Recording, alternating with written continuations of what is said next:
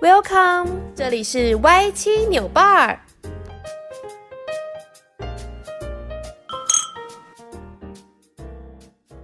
Hello， 大家好，我是虎虎。Hello， 大家好，我是金人。Hello， 大家好，我是菜菜。Hello， 大家好，我是啾啾。那我们今天的主菜呢是炖饭，炖饭里面的米呢会是我们最初的样子，那它的汤汁呢会成为我们课业上的知识，我们吸收了它之后呢，会变成更好的人。那我们今天呢，要来浅谈一下我们民传广电系都在干什么呢？广电系应该顾名思义就是学一些拍摄啦、制作电影啦等等的课程。对。那通常如果你们听到广电系的话，你们第一个刻板印象会是什么？拍电影的。我也觉得，我觉得就是一直拍片或是剪片。对，我之前对广电系的印象是这样，可能就是要一直剪片、一直拍片啊，然后剧组，没错，没错，对。但我觉得是做广播、欸，哎，不觉得广播电视、oh. 就是跟广播很有关系吗？嗯，然后就会觉得进来就是要录广播节目啊之类的。但我们系我们学校民传广电就是广播的比例真的蛮少的，少对，就我们没有像世新大学，就是还有分广电系广播组、广电系电视组之类的，嗯、对对对对对我们就真的就是广电系，然后会有一点点广播，然后一点点拍摄的课程，但是广播的部分就真的是微乎其微，就是基本上你想要学什么，你都要自己去摸索。没错，我觉得大学就是这样。其实不管是广电系还是别的科系，我觉得就是系上教你的只是带你入这个门，然后你如果真的想要学到高深，想要学到自己真的有什么东西的话，可能都还是要靠你自己去摸索，自己去争取。那你会觉得说我们学校的课程架构好了，就以它来讲的话，你会觉得它的学术偏的比较重，还是实体操作会偏的比较重？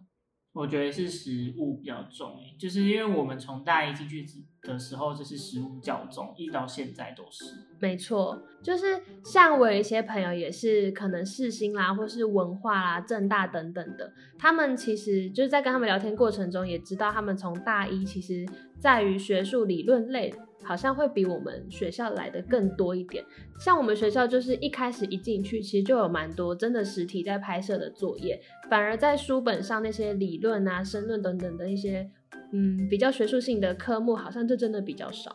而且你不觉得其实我们买的书超少吗？我们根本没有在用书上，或是说你买了然后没有在用，对，根本就没有在用。真的很多老师真的就是靠一个 P P T 靠简报就真的会解决，有有点跟我想象中有点落差。我以为大学就是会背着很厚的书然后上山去上学那种感觉，就我们学校反而还好，就是我们也没有原文书那些的啊，我们就、欸、对, 对我们只有呃国大一的时候国文，然后之后就都是英文课本了，就是我们好像也没有别的书。嗯，像我其他学校的朋友，他们可能就会有什么艺术概论或是什么媒体基础等等那种很厚的书，然后我就会跟他们一起出去的时候，他们就会拿着那些书，然后我们一起去读书，就说哇，你的书这么厚，你的教科书这么厚哦，然后我们就真的是拿出手机看 P P T 看简报。而且我觉得我们学校的教授比较像是就是希望我们拍完作品之后从这个作品里面再去做学习。你说就是直接让你实作，让你实际操作看看，从、嗯、中学习。学习完之后你就可能在这个影片里面就会发现说哦，我哪些地方可以其实可以用课本教导的理论然后去做实践。但是我自己会比较偏向于先学理论再做实务，因为有时候我直接做实务，我可能没有办法学习的那么透彻，然后做的时候也不会这么的开心，就会觉得我不知道在做什么的感觉。就像有时候你把一部剧情片拍完之后，你可能拍完再检讨，你就会觉得说哇，我当初剧本是不是不应该这样写、嗯、或是我的角色设定是不是不应该这样子做，就是还有很多地方可以修改。我觉得这些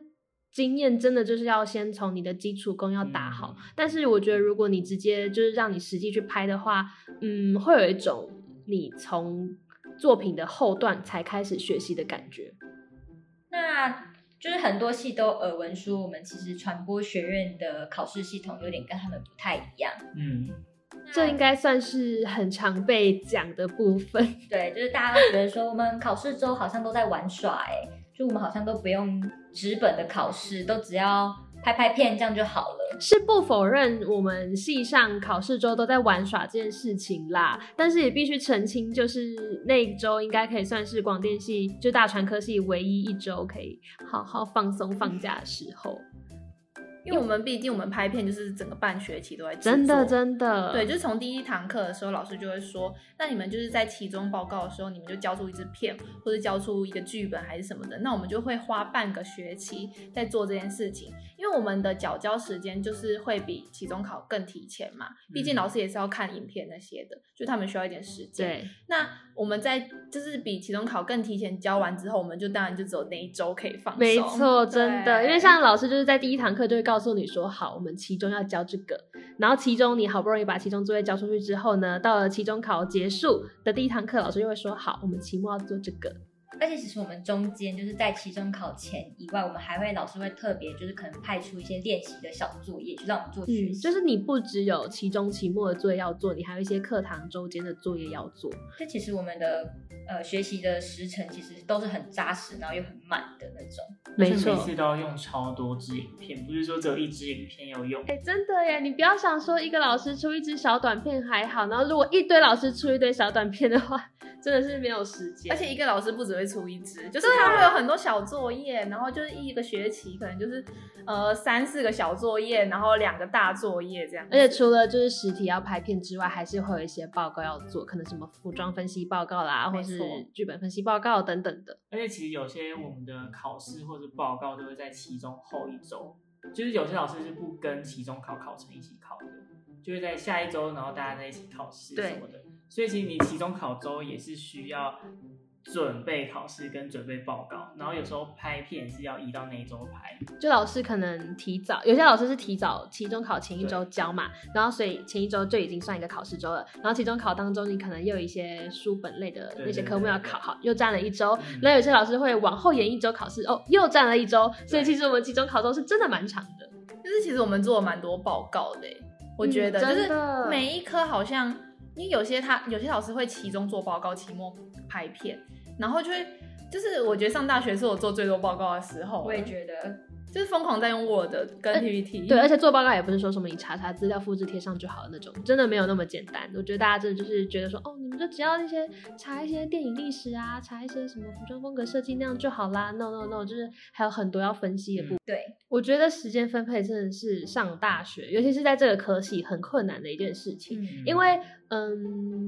就是像我们系来说，我们团体作业的时间很多，并不是说你读好你自己的书就好，像这些实体拍摄作业啦，其实从不一定不是只有拍摄当天需要大家一起出现，你可能前期大家在分工等等之类的，就是大家都有各自的进度需要好好去抓好，需要去彼此之间调配，但是大家同时又有很多自己私下的事情，可能社团啊，可能打工啊，可能私人家庭的事情等等的，然后时间又是真的很少，然后大家课可能又不同，那聚在一起开会的时间其实又更难巧了，所以我觉得嗯，在大学我们广电系里面就是很常在分组作业之中可能会有点摩擦，我觉得就是时间分配上不好巧的这件可能就是一个蛮重要的一个原因，所以有时候你选出一个团队里面一个组长或是一个去呃主要拉时间的人，就是一件蛮重要的事情。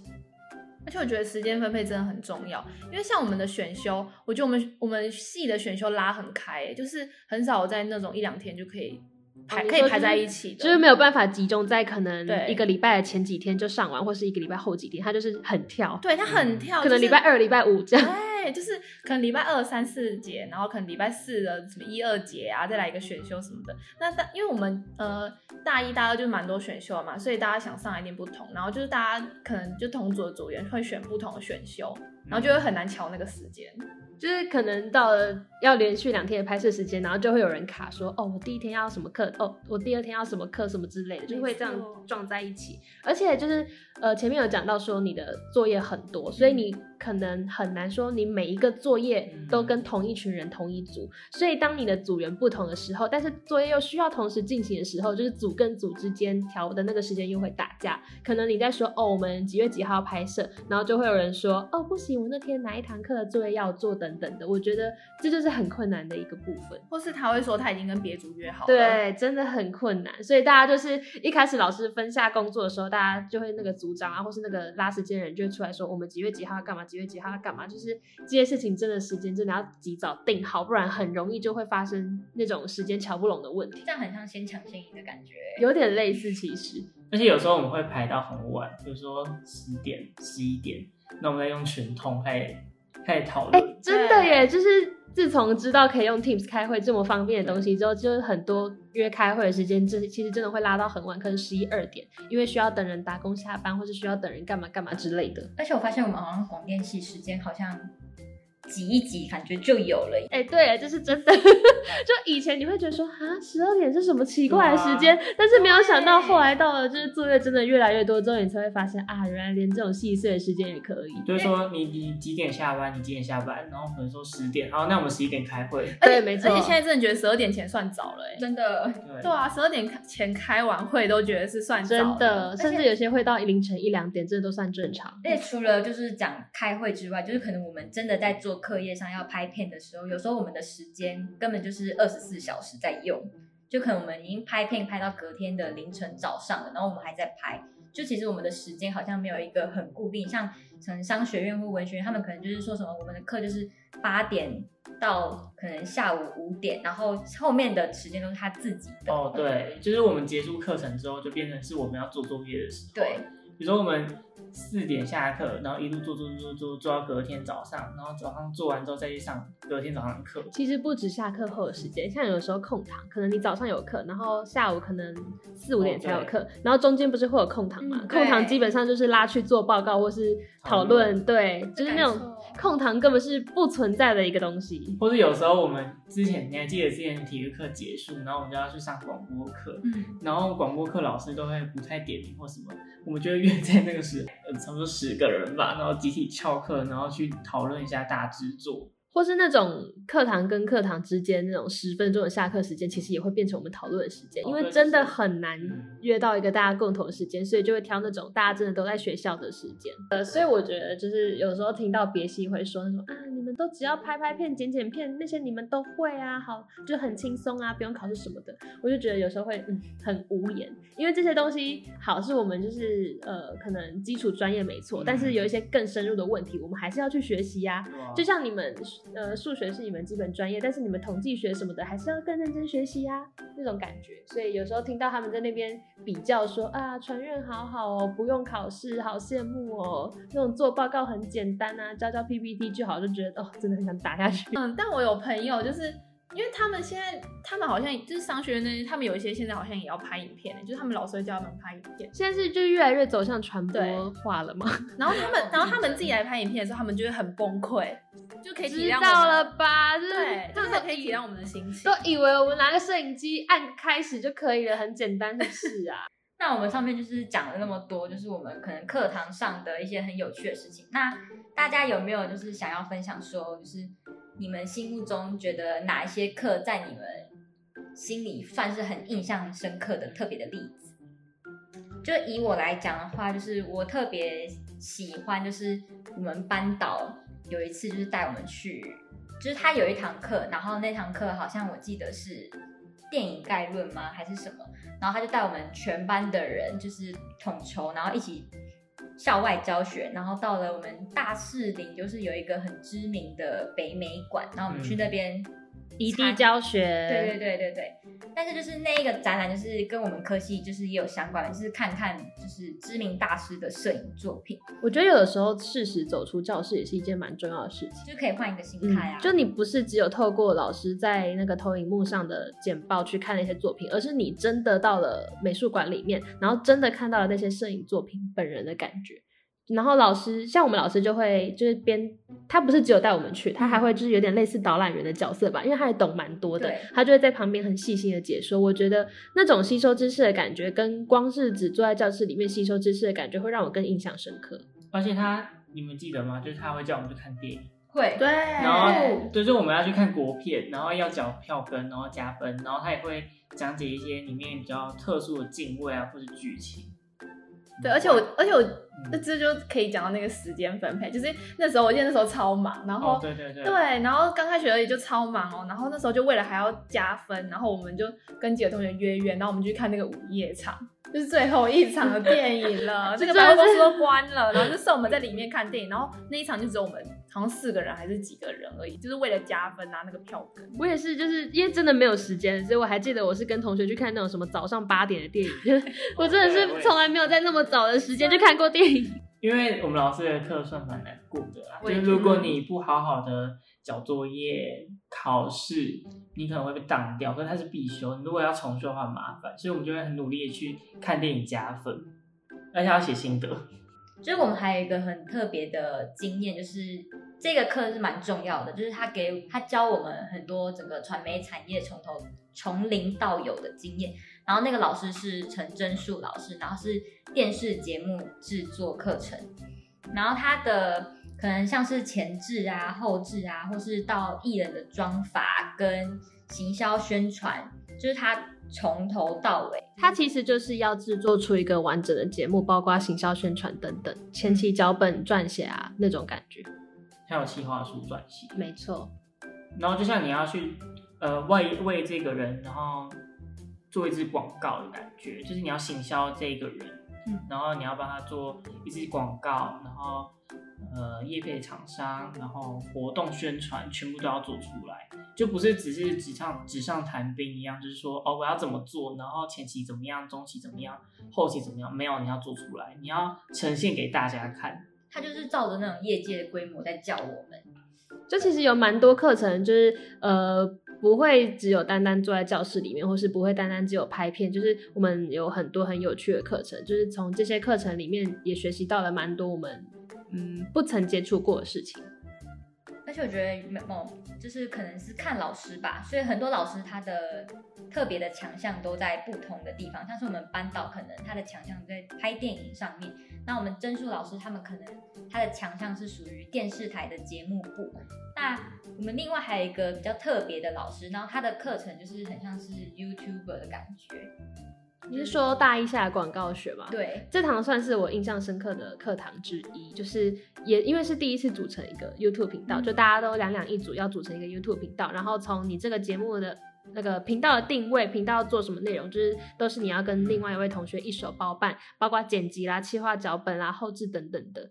而且我记得那个老师他好像还要做一个什么 S W O T 的分析报告，还要分析什么自己是优势还是劣势这种事情，嗯，他其实蛮用心的，因为我们每一次就是拍完片回来之后，他就会几分几秒的在那边帮我们修改，然后写检讨报告。我觉得有好有坏啦，就是我我自己啊，我自己是蛮喜欢的，就是他不会大方向的，因为多半的老师是大方向的告诉你说，你这支片的哪里就是整个风格可能要再改一下，嗯，或是整个节奏再快一点。但是这个老师就是真的很细的告诉你说，你几分几秒可能字卡太短，嗯，或是几分几秒镜头太晃。我觉得，嗯，这样真的会更让我，就是对于我大一刚接触这种作业的学生来说，我觉得比较直接的指令可以让我知道说，哦，我到底哪里还需要去修正。我也跟啾啾一样，我就是很喜欢，就老师很明确的下指令，或是直接给意见说这里哪里需要改。我觉得可能几分几秒这一点，你可能哪里需要调整啊？可能是字卡，或者是你语速太快啊，这些都是我觉得很有实质建议的帮助。我觉得对于一开始初学者来说，这样子的建议是真的蛮有效的。然后还有我觉得很有趣，也不是很有趣，很深刻的课程，应该也是很困扰我们四个人的人，就是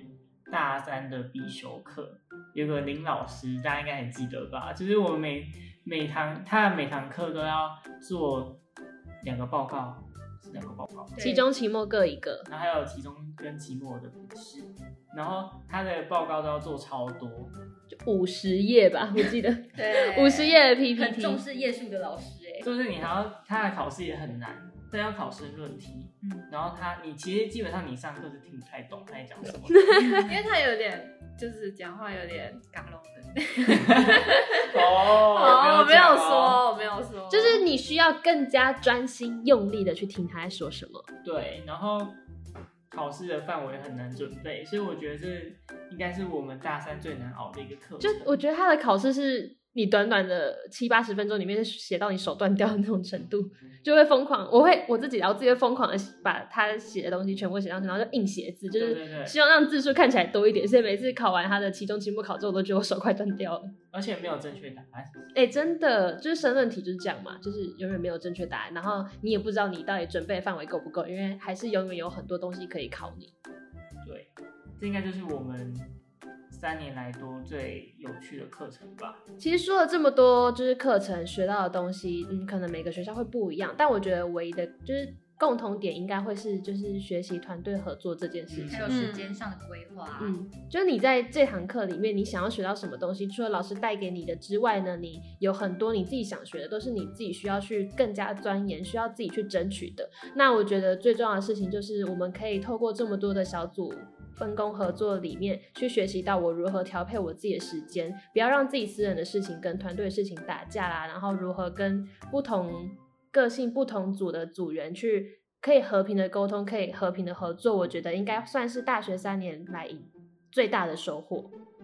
赞同。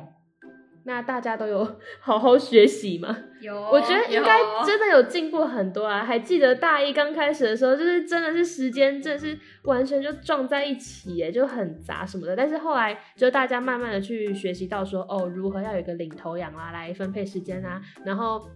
如何要好好把自己私人的事情跟团队事情划清界限，不要互相影响等等的，然后如何就硬挤出时间，这种我觉得这种半夜十二点啦，或是你吃饭时间啊、嗯、短短下课十分钟，我觉得真的就是大家都有在慢慢进步了。好，那我们今天课业的部分呢，如果有什么想要好奇名传广电的课程架构啊，或是想要知道哪一个老师的课程很有趣啊，都可以在下方留言处询问我们。那我们今天的这集 Podcast 就到这里咯，大家拜拜。